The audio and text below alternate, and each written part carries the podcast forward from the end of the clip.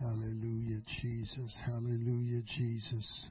If we could focus on the Lord right now, Lord, if we could just focus on Him right now, let us lay aside every weight and the sin. Let us lay aside all of our cares, our concerns. He, he told us to cast every care upon him in the name of Jesus. Uh, if we could lay aside all of the things that we've been thinking about today, that we've had to deal with today uh, in this world, if we could just take a moment right now uh, in the name of Jesus, if we could just focus on the Lord, uh, if we could seek after him and seek after his will and his face. Oh God, you said for us to seek your face. Oh God, and we said that your face, Lord, will we seek. Lord, we want to seek your will. Lord, we want to know your will, Lord Jesus. We want to know your unadulterated will, oh God. Whatever that is, oh God, for us uh, individually and collectively, Lord Jesus, we need to know. We need to know in this day and in this hour that we're living in, oh God, what is the length and breadth and height and depth uh, of your will, Lord Jesus, for our lives, oh God. Lord Jesus, we need to know, we need to know. Lord Jesus, we're desperate for you, Lord Jesus. We need to know, we desire to know. We want to know, Lord Jesus above all else, O oh God. We know that we must be saved, O oh God, but we have a purpose and a reason for being on this earth. Hallelujah, Lord Jesus, that you would quicken to every mind in this place tonight, O oh God. Lord, as you speak through this vessel, Lord Jesus, that you would quicken, Lord, to every heart, every soul, and every mind, O God. Oh, Jesus, hallelujah. Lord Jesus, uh, we don't even know, God, ourselves like we think we do, Lord. But you know all that there is to know about each one of us, oh God. You know what's down in our secret places, oh God. Lord, reveal yourself in this place tonight. Show yourself to be mighty, Lord Jesus. Lord, we honor you, we worship you, we praise you. We give you all the glory and the honor and the praise. We thank you, Lord Jesus, for your, your blessing, O God, of life, of health, and of breath in our bodies today. We thank you for your peace. We thank you for your joy. We thank you for your salvation, Lord. We thank you for your blood. We thank you for the beating that you took, O God, on that cross. And on that day, Lord Jesus, all that you went through for our sakes. Hallelujah, Lord Jesus. Whatever it is that you're asking of us, God, hallelujah, it's the very least that we could do, oh God. Hallelujah, Lord Jesus. Uh, oh God, that we would give you the fruit of our lips, uh, giving praise to your name, oh God, from the depths of our hearts. Uh, hallelujah, Lord Jesus, from the depth of our hearts, oh God. Uh, Lord, when we look back at this life, uh, when we think of all the things, oh God, and all the ways that you have been there, uh, Lord, when we didn't know how we were going to make it through, Lord, you were there, Lord, and you're there right now, Lord Jesus taking us through every situation, uh, every circumstance, oh God. Hallelujah. Hallelujah. Hallelujah. Hallelujah. Hallelujah. Jesus, you're so worthy. You're so worthy. Hallelujah, Jesus. What a mighty God we serve. What a mighty God we serve. What a mighty God we serve. Amen. Hallelujah. I love how the Lord works sometimes. His ways, the Bible says, are past finding out. He'll let us go, go through a trial, a test, a sickness. We don't understand why, and we, we might question God, why am I going through this?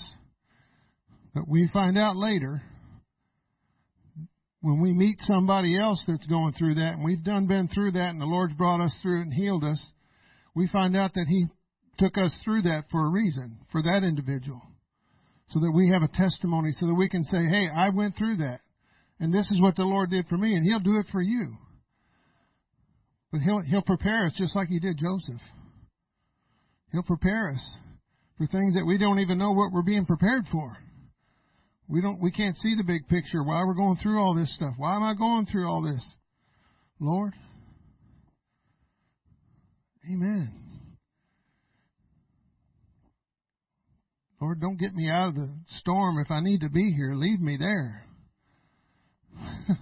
leave me in the storm. Oh, they they went to Jesus and said, "Oh, we're going to perish, Lord. Why are you taking a nap?" And he was teaching them something. They just didn't understand. Amen. I don't want to miss the opportunity to learn something that I don't know already. To grow in God. I'm not done growing. I don't know about you, but I am not satisfied with where I'm at in God today. I don't ever want to ever even think that. That I, okay, I've arrived. I'm satisfied. Hallelujah. I want to grow in God. I don't want to look back a year from now, Sister Bell, and say, I'm right where I was last year. Oh, Lord, help us. Oh, I might weigh the same as last year, but I don't want to be the same. I might have a few more gray hairs than last year, but I don't want to be the same in here. I want God to do something in my life. There's some stuff that He still needs to get out of my life. He's not done with me yet. He's not done with you yet. There's some stuff He needs to get out of here so He can put some other good stuff in here.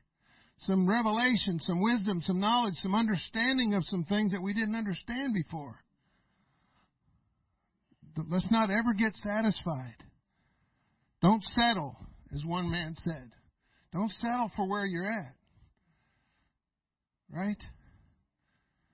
It's beautiful down in that valley with that little stream going through there when but when you're in a combat zone, that's a wrong place to be. Because the enemy could come down at you from both sides. So we can't get to sitting on our laurels and thinking we we got this. We're going to just coast until Jesus comes. There's nobody coasting. Hallelujah. That has nothing to do with what I'm going to talk about tonight. That was free. Hallelujah. Praise God. To the book of Romans, chapter 11. We're going to go from 11 through 33 through 12 3. Romans chapter 11 verse 33 through verse through chapter 12 verse 3. I'll give you all a chance to get there. It's up on the screen, but if you want to turn there in your Bibles, I'll give you a minute to get there. We're not in a hurry. Are we? Nobody's watching their clock to make sure we get out of here on time, are they? Amen. What if the Lord decides to move? I want to get out of the Lord's way and let Him move. Amen. I don't worry. I ain't gonna worry about the clock. The Lord knows I got to work tomorrow. He knows I need some sleep. He'll take care of that. Anybody ever, ever anybody ever gotten supernatural rest when you didn't get very much sleep, but you felt more rested from the Lord giving you rest than you did from eight hours of sleep? That's an awesome place to be. Amen.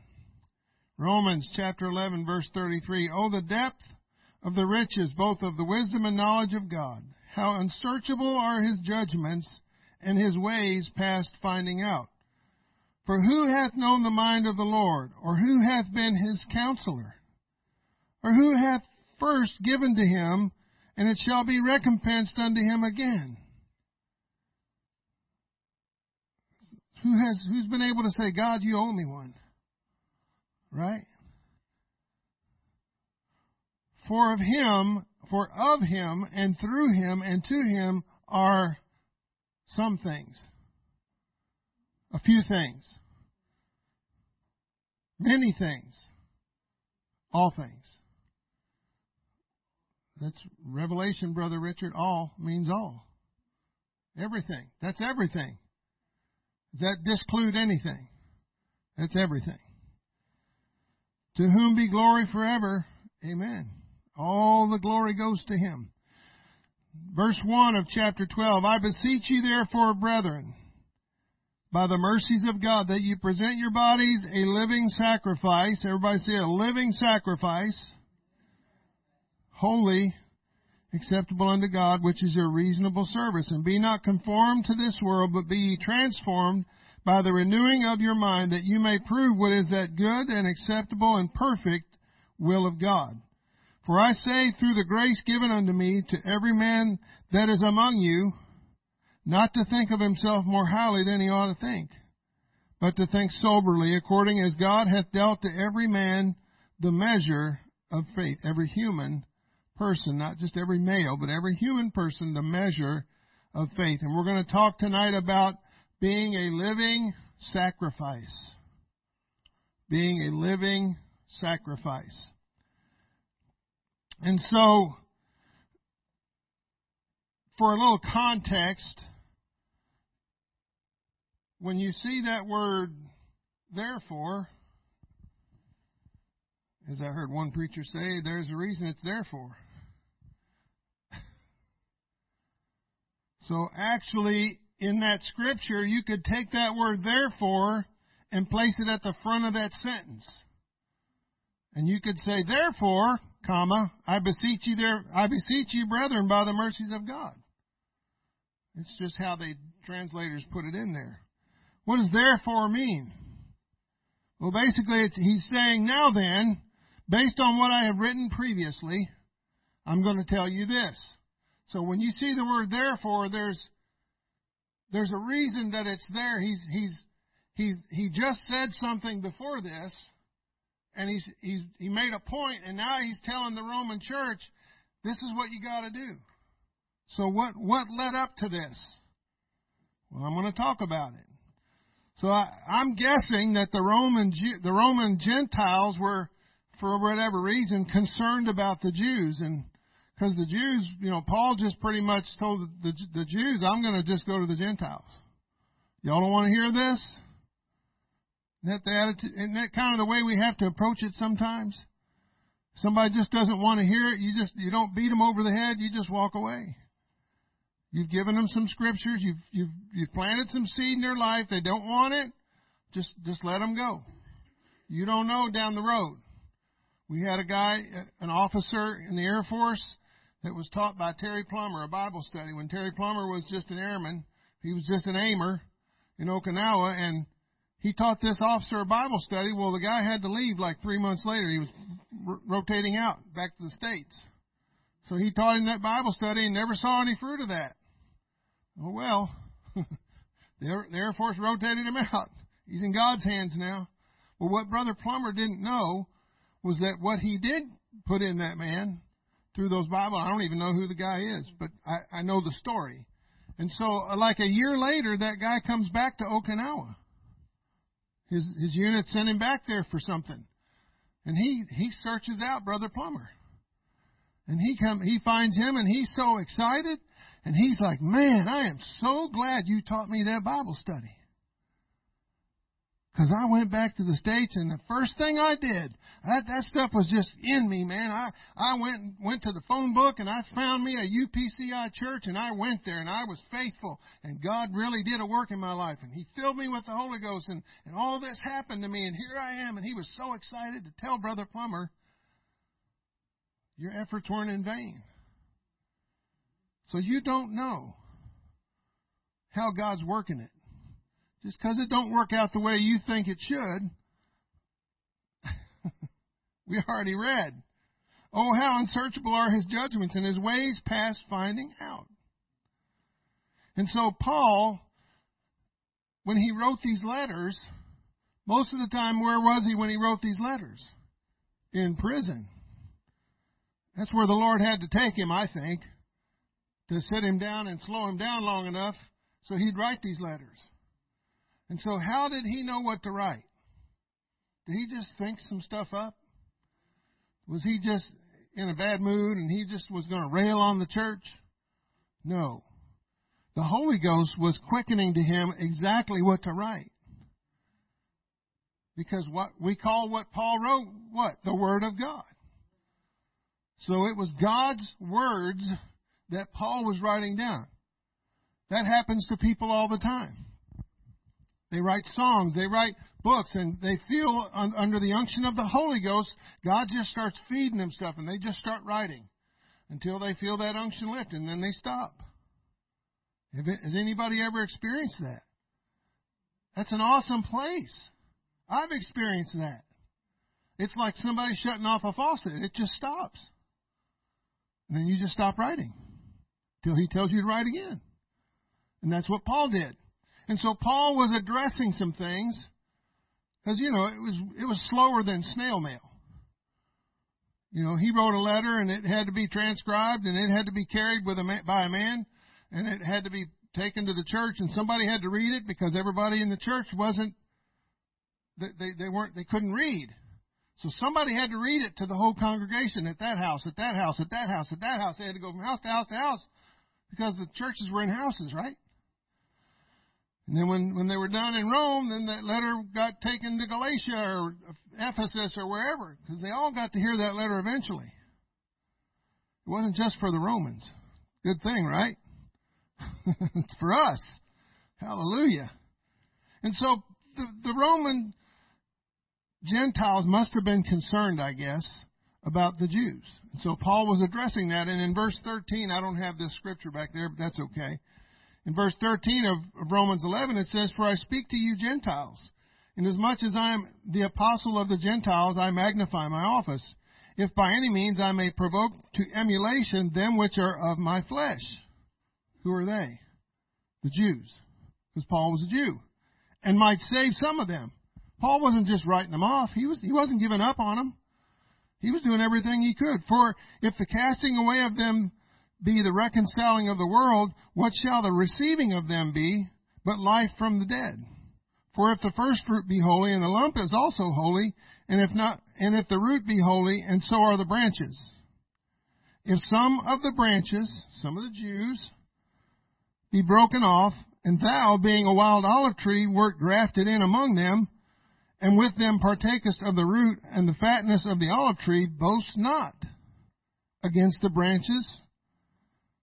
But if thou boast, thou bearest not the root, but the root bear thee. We don't tell the root what to do. The branch doesn't tell the root how to grow the branch. It's just hanging there. You're just a branch. Period. You can't live without the root. You can't live without the trunk. You're connect. You're, you're. It's a vine. John 15 and 5. I am the. What did God say? I'm the vine. You're the branches. You. If somebody takes a branch off of a tree, what happens to it? It dies. It can be grafted back on, but if it's not, it's going to die. You can lay it next to the tree and it won't live. You can be close to the tree and it won't live. You got to be connected. Connected. And this is what Paul was trying to tell him. He goes on to say, Thou wilt say then, the branches were broken off, that I might be grafted in. Oh, hallelujah. Well, some of the Jews just didn't, didn't want it, so here we are. We got grafted in, didn't we? Shout, church. Well, because of unbelief, they were broken off. Talking about the Jews. And thou standest by faith. Be not high minded, but fear. Don't get all, all lifted up in yourself. Just because you got grafted in and the Jews are gone. Be not high minded, but fear. Why? For if God spared not the natural branches, take heed lest he also spare not thee. Oh, you mean we can be removed just like the Jews were? Oh my goodness. That's some revelation right there. Behold, therefore, the goodness and severity of God. God's got some goodness, but God's also got some severity. We talked last Sunday about God's severity when He sent Jesus to talk to those disciples, and He, he ripped them up one side and down the other for being hiding in a, in a building. Do we need to pray for Sister Parker? Okay. on them which fell severity. Why did why were the branches taken away from the vine?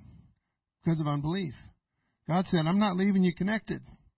Go on your own merry way. But toward thee goodness, if thou continue in his goodness, not your own. Otherwise, thou also shall be cut off. Whoa. Don't be high minded. Don't be lifted up. Just like the Jews were cut off, you can be cut off. They can be grafted back in. He goes on to say, and they also, if they abide not still in unbelief, if they don't stay in their unbelief, the Jews, they shall be grafted in, for God is able to graft them in again.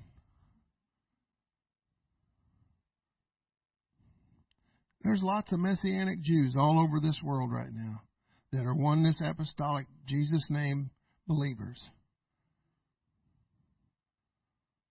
Because they've had their eyes opened by the Holy Ghost to understand who Jesus really is and was. Hallelujah. For if thou wert cut out of the olive tree which is wild by nature, and wert grafted in grafted contrary to nature into the good olive tree, how much more shall these which be of the natural branches be grafted in into their own olive tree? And he goes on and continues to talk about this, and so then he gets down to Romans 12, 1 and 2, and he says, Therefore, because of all of this, don't don't find yourself being so concerned about everybody else. About what that person over there is doing and what that guy over there is doing and what kind of a believer he is. Be concerned about where you are. Paul was a Jew, right? He said, I beseech you therefore, brethren, by the mercies of God, that you present your bodies a living sacrifice. So if there was a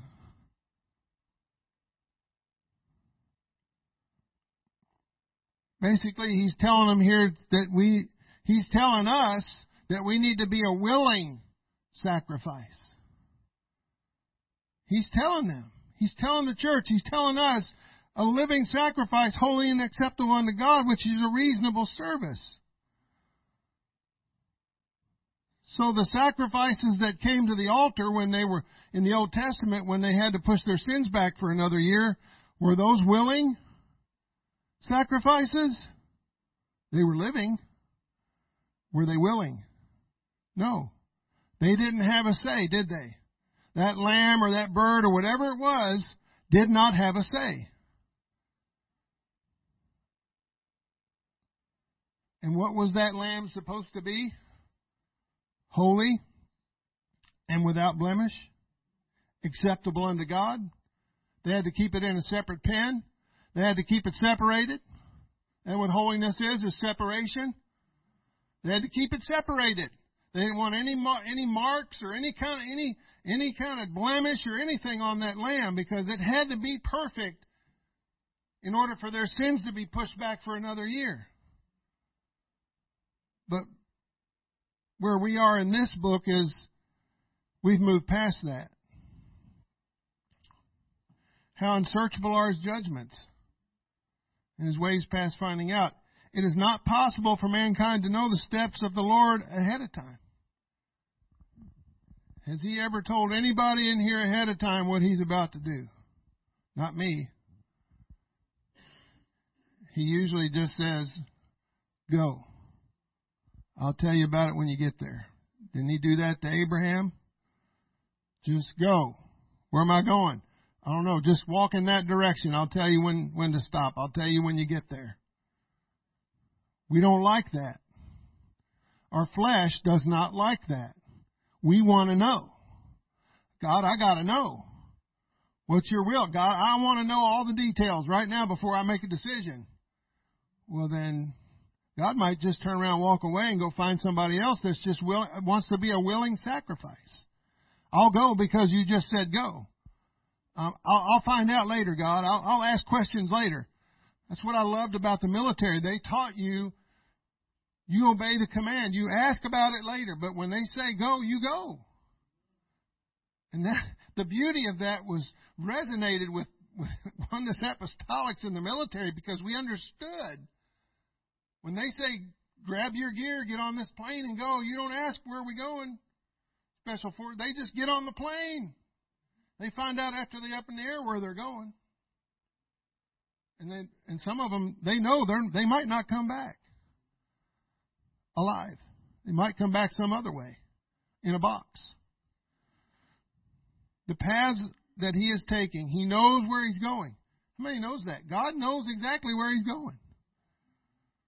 He wants us to get on his path behind him and go where he's going. How many scriptures are there throughout the Bible? Lead me in the, in the right paths and Lord, order my steps. You order my steps, not me order my steps. But most of the time we are ordering our own steps. We're making our own decisions and saying, here God, this is what I, my schedule looks like for today. What do you think? what would we do if God just said, forget all that? You're not doing any of that. Look, God, I gotta, I gotta do, I gotta cut my grass. I gotta. Do you think He knows that? I need you to put put that lawnmower away. I need you to stop everything that you think you need to do today, and I need you to go do this. Should we do it? Is there a real good chance if we don't that we're going to miss an opportunity? That we're going to be, dare I say, disobedient? Anybody ever been whooped by God? it's not fun. But, you know, the scripture says, what? That all scripture is given by inspiration of God and is profitable for what? For doctrine? Oh, we like doctrine. For reproof? Oh, we don't like reproof. For correction? Oh, who likes to be corrected? Who likes to be called, get thee behind me, Satan? Hello? That wasn't that wasn't a, a, a pleasantry when he said that. He said, "You're you're acting like the devil." And how many people in this room could be told something like that, and you would be offended? Because God sent the man of God to tell you that. Get your life right, straighten up, act right. We would walk out the door and be offended. Some of us. I want somebody like that in my life. I want that. I, I need that. I need correction for, I need instruction in righteousness. I need that. I haven't arrived yet.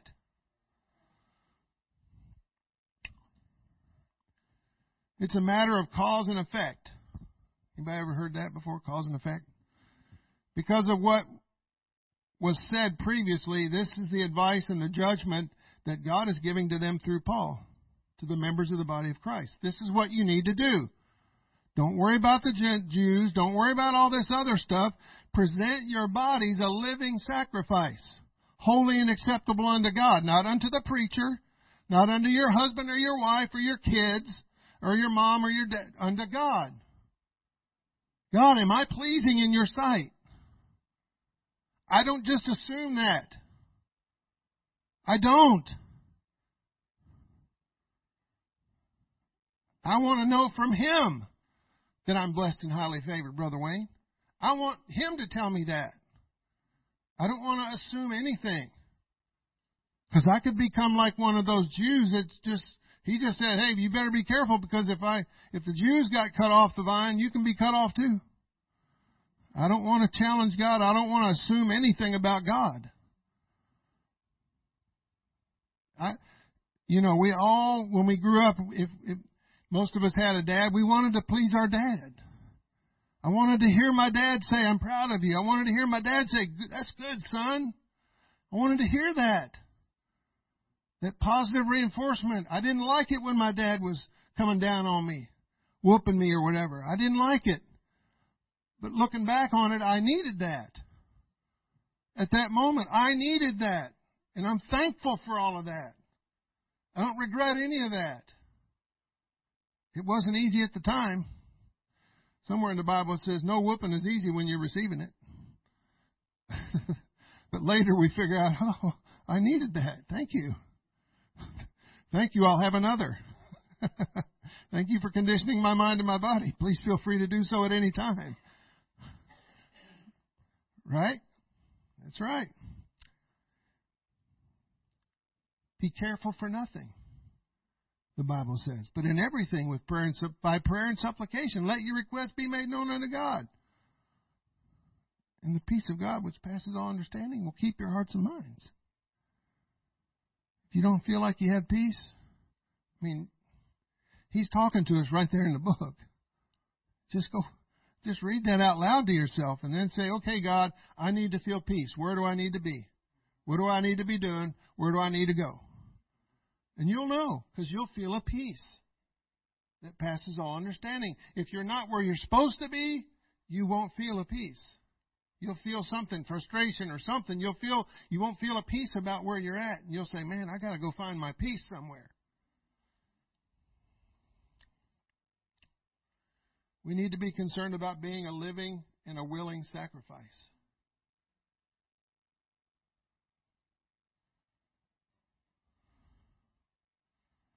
Romans 6:12 through 14 says, "Let not sin therefore." There's that therefore again. I'm not going to get into the what he said before, the context of it, but there's context. When you read something like this, you have to go back before it and say, "Well, what, why is it why is it there? Why why is he saying this to the church?" There must be a reason the Holy Ghost is saying this. The Holy Ghost doesn't just talk to just talk. He's trying to he's trying to get us to see something or accomplish something in us, right? Let not sin therefore reign or have predominance in your mortal body. That you should obey it in the lust thereof. Neither yield ye your members as instruments of unrighteousness unto sin, but yield yourselves unto God as those that are alive from the dead, and your members as instruments of righteousness unto God. For sin shall not have dominion over you, for you're not under the law, but under grace.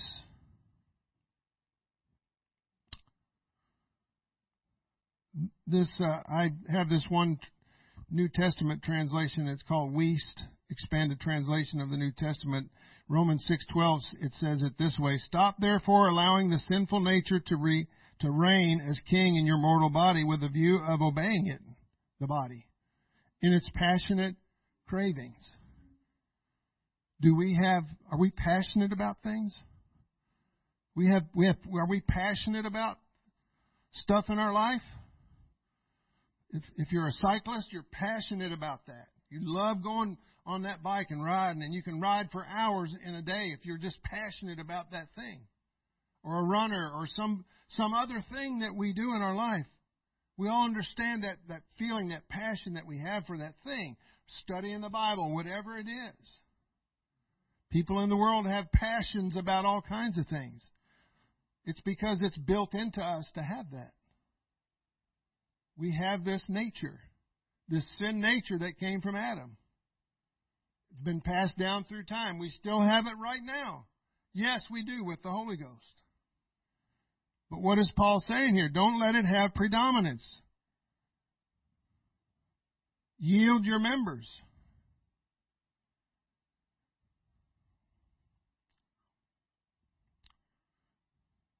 That same word yield in Romans 6 12 through 14.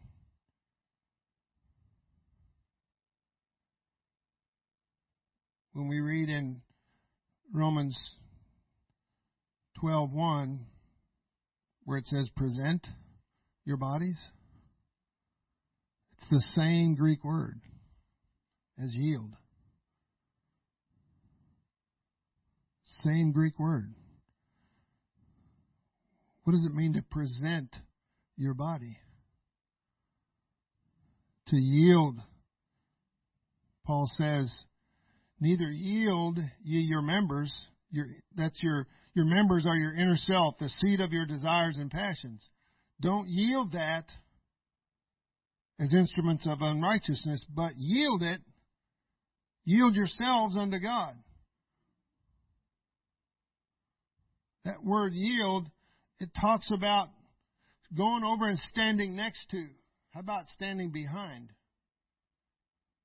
It's like the kid that that's be, getting beat up by the bullies all the time, and there's a kid that takes his side, and he goes over and stands by that bigger kid who's bigger than the bully and says, "Now, what are you going to do?"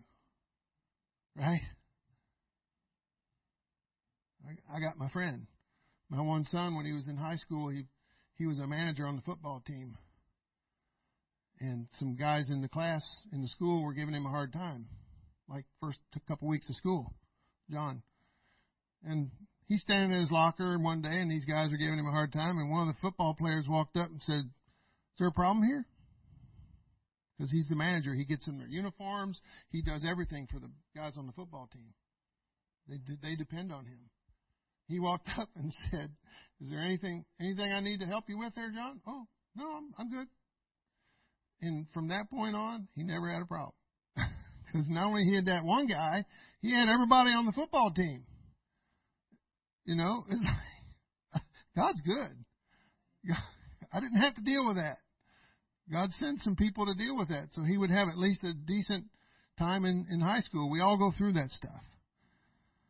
But but when we yield ourselves to God, are are we are we are we leaving our hand on the wheel at all? If we're yielded,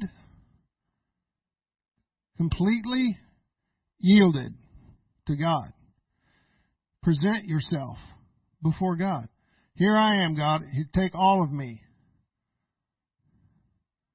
Willie Nelson wrote a song many years ago, and the song is All of Me, why not take all of me? You took the part that once was my heart, but why not take all of me. I know that's a reference to a, a worldly song, but it, it speaks volumes to me. I don't want God to just have part of me. I don't want Him to have just a part of my heart and I get to keep the rest. If, if you had a, an argument or a discussion with God and said, hey, God, how about this?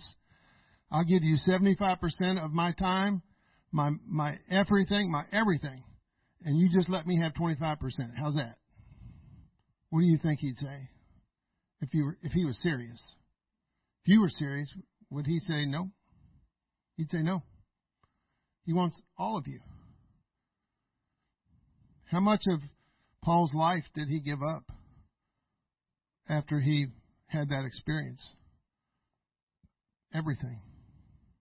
I count not my life dear unto myself, is what he said. I count all these things that I thought were important as dung, he said in one place.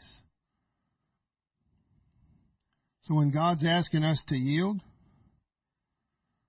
he wants everything.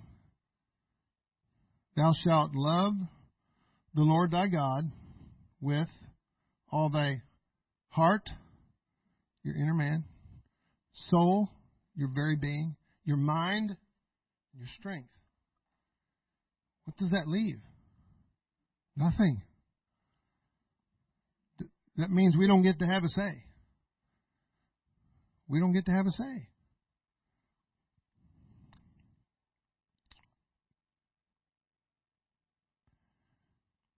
You know, and Paul talks about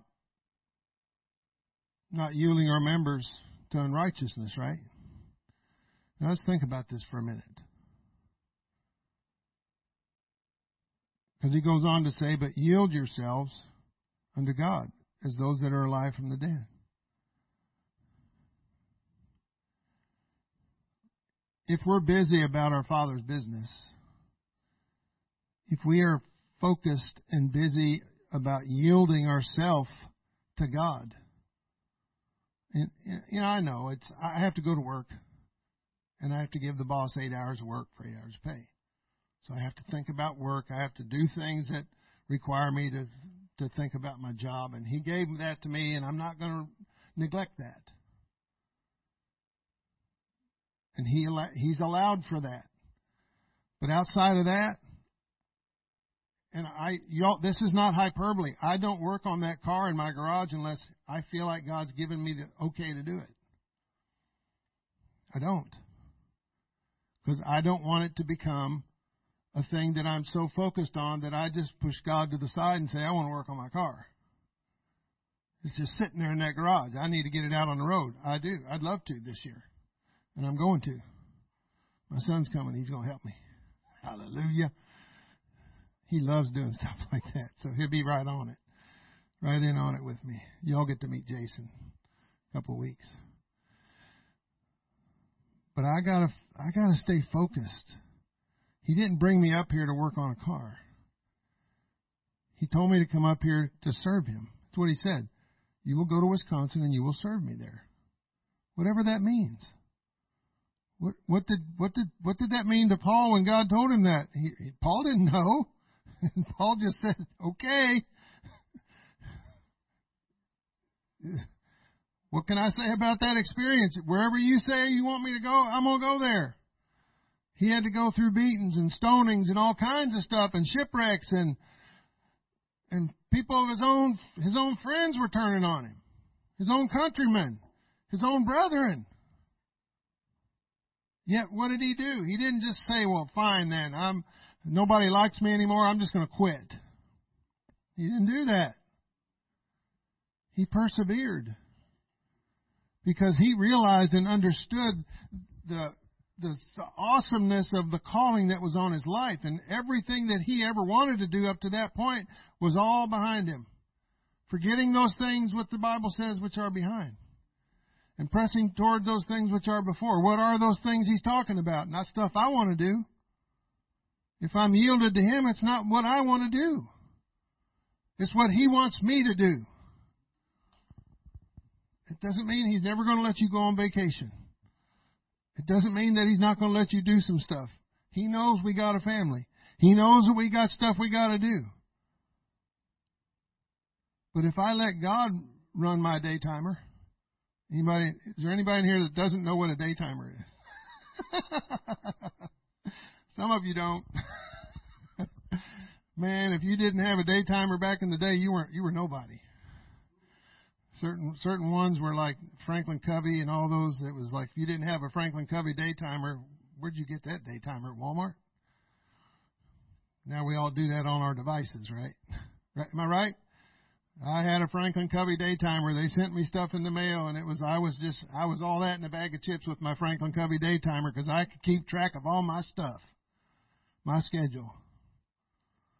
But what do you do when God just says throw that out? I'll determine your schedule. I'll make your schedule. There's preachers I know in this in this between the East Coast and West Coast and in, in Canada and Mexico that they'll have all kinds of stuff lined up and God will wake them up one morning and say you're not going there, you're not going there, and you're not going there. And they already told the man they were coming. So now they got to call that preacher and say I'm not coming. Why not? Because God woke up woke me up this morning and told me not to. But I got you scheduled. What do you want me to do? Obey God or what do you do? And if you're an evangelist, that means you're not going to make any money. You think God don't know that? He's going to take care of that. He already thought that through before he told you not to go. Unsearchable are his ways. We don't understand. We can't even begin to understand.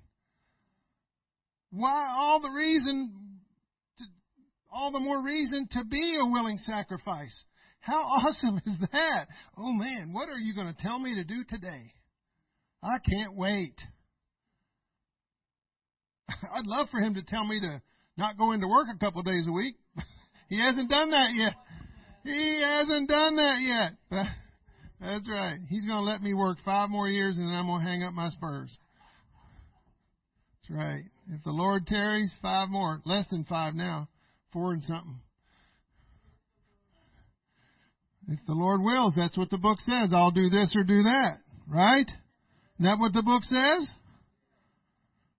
And I say that and they all think I'm joking when I leave work every day. I'll see you tomorrow. Good Lord willing and the creek don't rise and they think I'm joking. But I, the, the good part, the good Lord willing part, I'm serious. Cause I don't know if People die in their sleep of a heart attack in, at early ages. All right? I had two friends in the last two years die at 50 years old. One a good friend of yours and mine, Brother Parker. Fifth, not even 50 yet. Hadn't even had his 50th birthday. Died of a massive heart attack. Another friend of mine back in Kentucky. Same thing. Nobody saw it coming. Boom. Like that, he was gone. So we don't know. So all the more reason to yield yourself. James 4, 5 through 7 says, Do you think that the scripture saith in vain, the spirit that dwelleth in us lusteth to envy? Does, does the scripture say that in vain? The spirit what that's a that's a small s spirit there. What spirit is that? Our human spirit. Uh, James 4, 5, and 7. 5 through 7.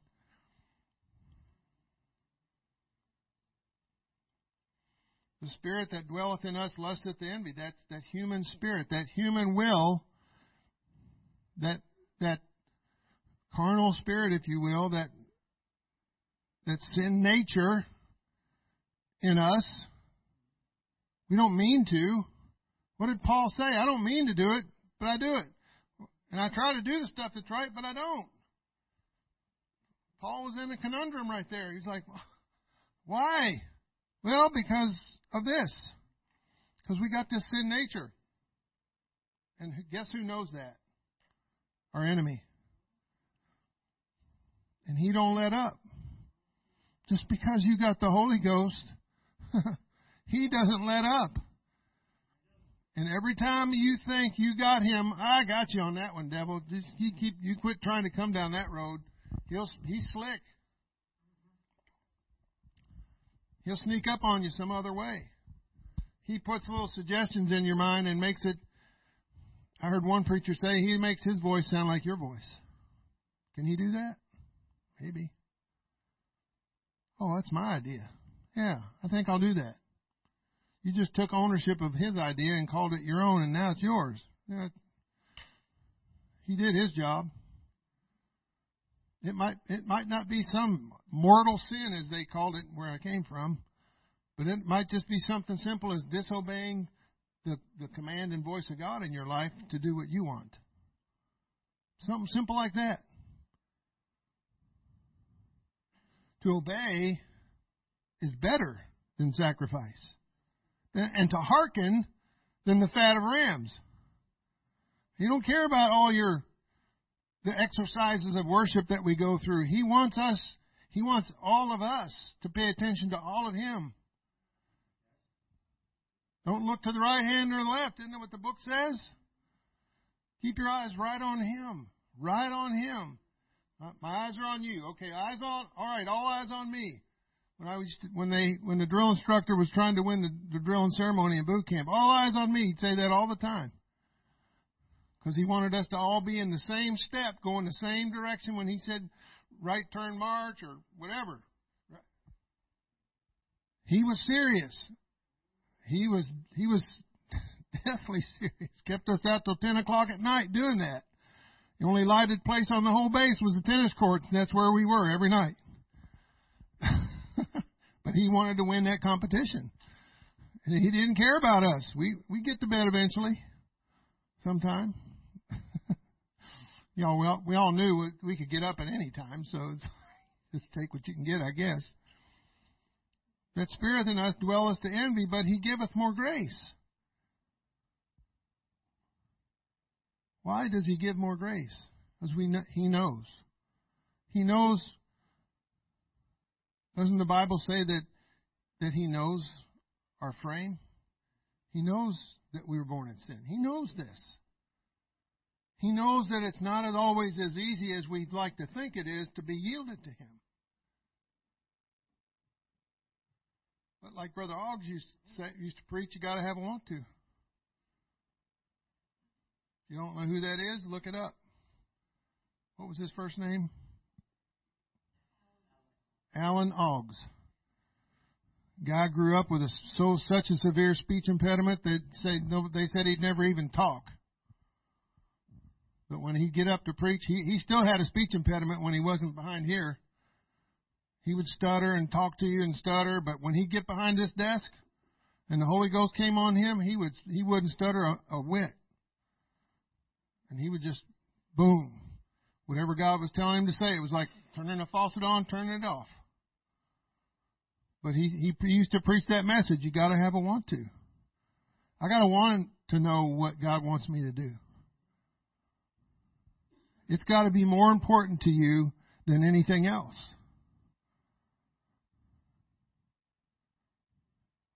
Nothing that we own is ours. How many know that? Nothing that you own. Your house, your cars, your bank account, None of it is yours. He's allowing us to be stewards of those things. So we can't let those things become our gods. So hung up on our stuff that we forget that He could just turn around and take it away from us tomorrow. Just like that. Tell me He won't do that. Oh, He only did that for Job. That's the only time He'll ever do that, right? You're deceived if you believe that. the Lord giveth. What did Job say? And the Lord taketh away. Blessed be the name of the Lord. Will we find it easy to say that when the Lord taketh away? I don't know. We won't know till we get there, will we? It wasn't as easy as you think for, we just read over that, but it was probably pretty hard for Job to say that. He had to swallow hard to say that. Even his own wife was telling him to curse God. People are going to act funny and act different when stuff is going on in your life than they do when everything's just fine and dandy and normal.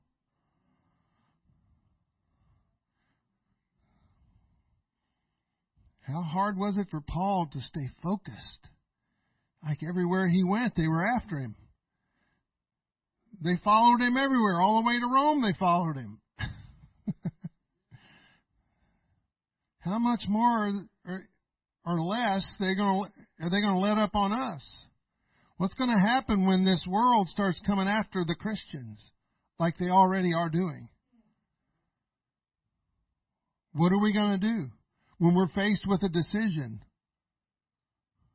You, these are things we got to think about. Am I yielded to God? Now is not, later is not the time to decide if you want to be yielded to God or not. Now is the time to get yourself in that place so when the, the hard times come, you are firm and steadfast in where you stand with God. Because it's the, they're looking, the enemy is looking for a weak place in you where you go, you know, it's, I'll serve God, but I won't go that far. Some of us are going to say that. That's what the Bible says. If the righteous shall scarcely be saved, then where shall the sinner and the sinner where shall the ungod where shall where where, where are we going to stand? Where where are we going to stand? It was you study the persecution that the church was going through. They were getting I mean before that Jesus even died they were suffering persecution. And what happened to the church in the New Testament that was going through all that persecution? It grew like weeds. And it grew and they couldn't they couldn't stop it. they were turning the world upside down with this gospel. Are we doing that? But he giveth more grace. Wherefore he saith, God resisteth the proud, but giveth grace unto the humble. Submit yourselves. Why do we gotta, what is all this with this? Present yourself and yield yourself and submit yourself. Why is Paul saying all this stuff? Why is James saying all this stuff? Why? Why are they telling the church this over and over and over and over again, all kinds of different ways? You think God's trying to send a message through the Holy Ghost, through his, his men that wrote these things? God resisteth the proud, but he gives grace to the humble.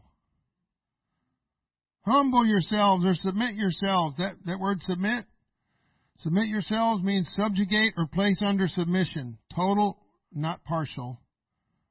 Therefore to God, resist or stand firm against the devil and he will flee from you. Notice in this scripture, resist the devil doesn't come first. Submit yourself therefore unto God comes first. God resisteth the proud and giveth grace to the humble comes first. Subjugate yourself, place yourself under submission, total submission to God first. Because when you're like, when you're the kid in school and you're standing next to that guy that's bigger than the bully, that's God. When you stand up to the devil, he ain't going to have no choice. He's going to run because he sees the God behind you, not you.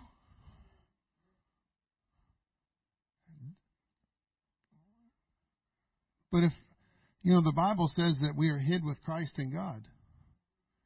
We're hid. If you're hid behind God, hid with Christ in God, that's all they're ever going to see. When you stand up to the devil, it's like you're putting your arms around God going, Yeah, get out of here, you. Right? If I can put that in sort of a word picture, okay? I'm not trying to diminish God like he's just some guy standing there. But we got to stand firm. If you're, you know, in the battles in the in the Bible in the Old Testament, when they won a battle, they didn't just sit down and take a break, go get some lemonade.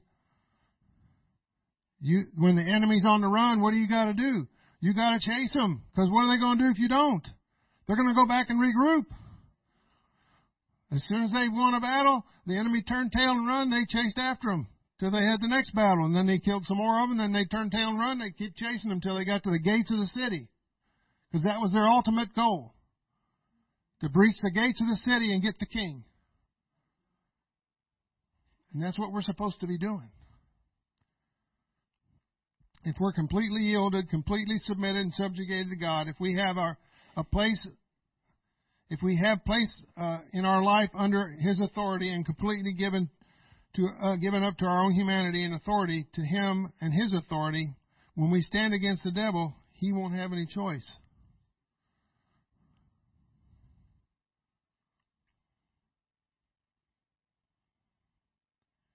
The complete word study Bible notes on Romans 12:1 has this note regarding that verse. It says it's living and constant sacrifice. It's not a one-time deal. Present your bodies a living, constant sacrifice, as opposed to the intermittent sacrifices of the slaughtered victims, which was the animals that were slaughtered from year to year. See, Paul's making that, he's, he's drawn from his Jewish upbringing an understanding of how the sacrifices went to the, the brazen altar. That's why I had this put up here. That was the per- first piece of furniture in the Old Testament salvation plan, right there. Was that brazen altar?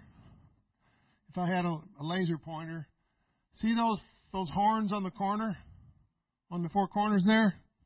You know why they're there? They were they would tie down the sacrifice so that it couldn't flop off of there. So Paul was really making reference to that. Present your bodies a willing sacrifice, holy and acceptable unto God.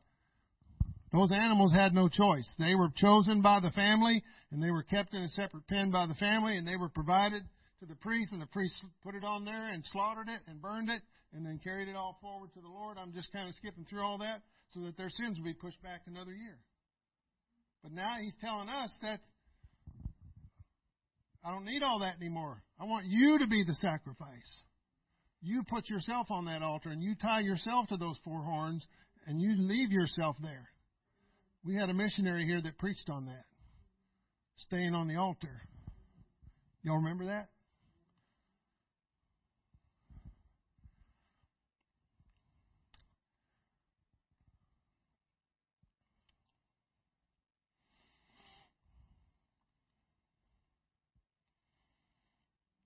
So the death of the sacrifice, the animal, the sacrificial lamb, Jesus Christ, the death of the actual animal in the Old Testament meant life for the people that brought it, didn't it? They they got their sins pushed back another year, another year living. They they kept on sinning all year, but at the end of the year they could take that animal there and it was all forgotten, pushed back another year. But he's telling us if we will, you know, just like Jesus died, we got to die. Not just to sin, we got to die to self. I got to die to self. Because self does not want God to have a say in my life. Does it? Self does not want to have, the, we don't want to allow God to have a say in our life. We want to have a say somewhere. Because I got this stuff to do, God. You see? You don't understand, God. I got this to do. I got that to do. And like he doesn't understand. He's asking us to be a willing participant in his will. Why did when the disciples asked him how to pray, what did he tell them? Thy kingdom come, thy will be done, as in heaven, so in earth. So he already knows what his will is today, for tomorrow, for, for the rest of this year and for the rest of the millennium. He already knows what his will is. And in God's mind, it's already done. So he, he told them to pray, whatever I've already done, you pray that it is accomplished on the earth through you. That's why he told them to pray that. Lord, let your will be done, not mine. It's implied. I don't want my will to be done, Lord. I want your will to be done. What does Proverbs 3, 5, and 6 say? Trust in the Lord with all your heart.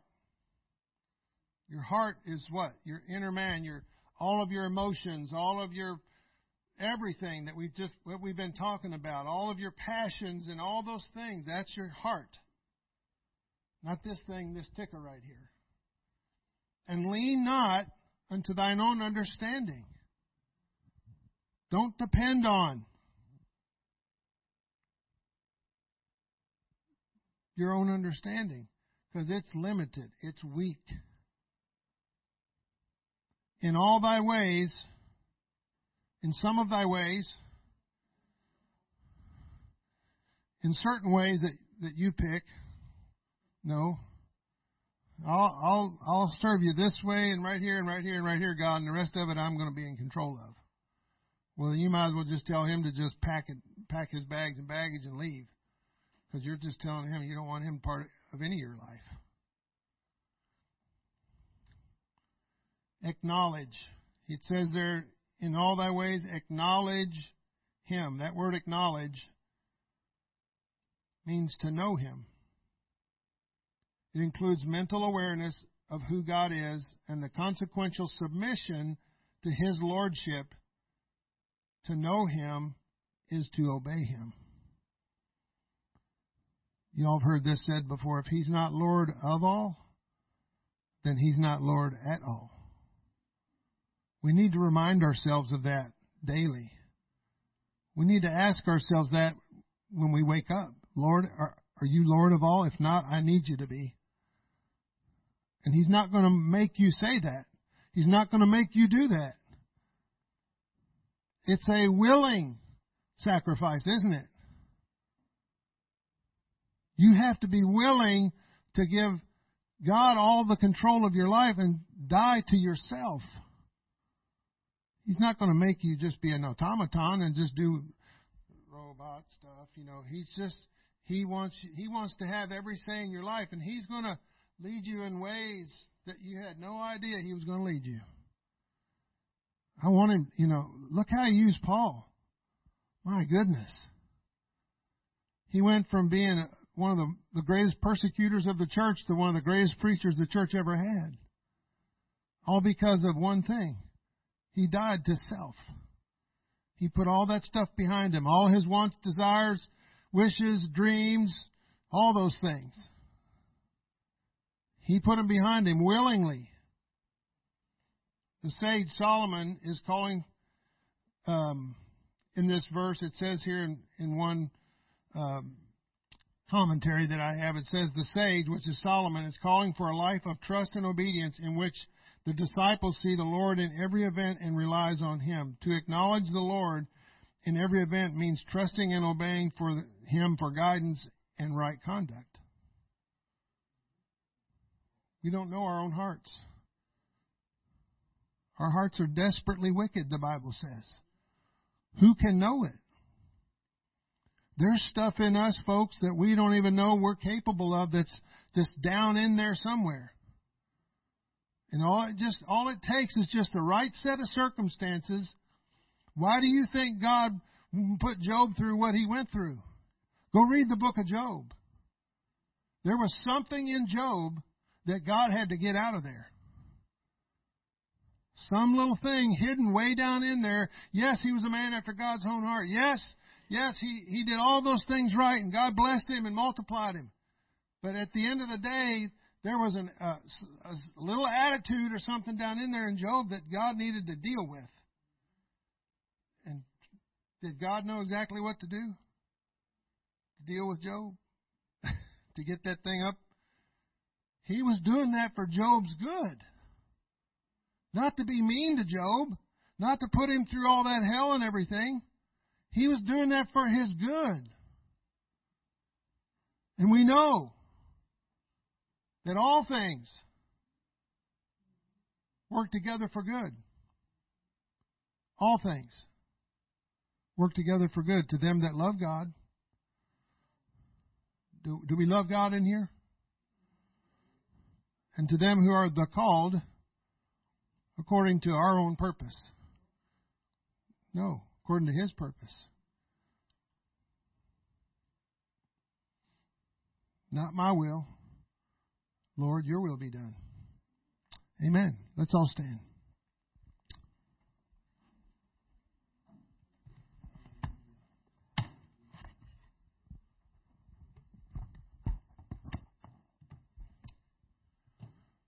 Father, we thank you. Lord Jesus. I was just I'm just your vessel, Lord Jesus. Lord Jesus. We pray that you would mold us Continue to work on us, mold us, and make us into your image and into your likeness, God. We want to be like you, Lord. We want, we are the clay on the potter's wheel, Lord. We are just the clay, Lord. We're just old clay pots, Lord. And you're the potter. You're the one that's molding us and making us into your image and into your likeness. Lord, let us be pliable in your hands every moment of every day. Don't let us become stiff and stubborn, Lord Jesus, but let us be pliable in your hands, O God. Let us be willing vessels, O God. Let us be willing to lay our life down, to lay down our wants, our desires, our dreams, our needs, O God, for your will. Lord, it's your kingdom. It's your church. It's your people, God. We are your sheep, O God. We are your priests. We are your royal priesthood, your holy nation your peculiar people, Lord. We are your vessels of honor. Lord, that we would be able to be those vessels of honor for your glory, Lord, that souls would find this truth and find this way, that souls would feel the love of God shed abroad in our hearts by the Holy Ghost. Lord, let us be those vessels that you've chosen us to be. Let us help us to seek after your will every moment of every day, Lord, that we might find your will and do it with all of our heart, soul, mind, and strength. In Jesus' name. In Jesus' name. Jesus' name. Amen. Praise the Lord. Thank you all for coming. Keep our pastor and his wife in prayer as they're traveling. They went to a graduation up near Eau Claire that the Lord will keep them. And if they're traveling back tonight, keep all the deer in the woods off the road in Jesus' name. We'll see you all on Sunday. And